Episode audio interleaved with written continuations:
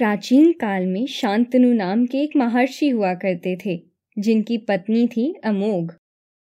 अमोघ के ब्रह्म बीज का सेवन करने के कारण उनकी नाक से जल की धार निकली, जिससे ब्रह्मकुंड का निर्माण हुआ।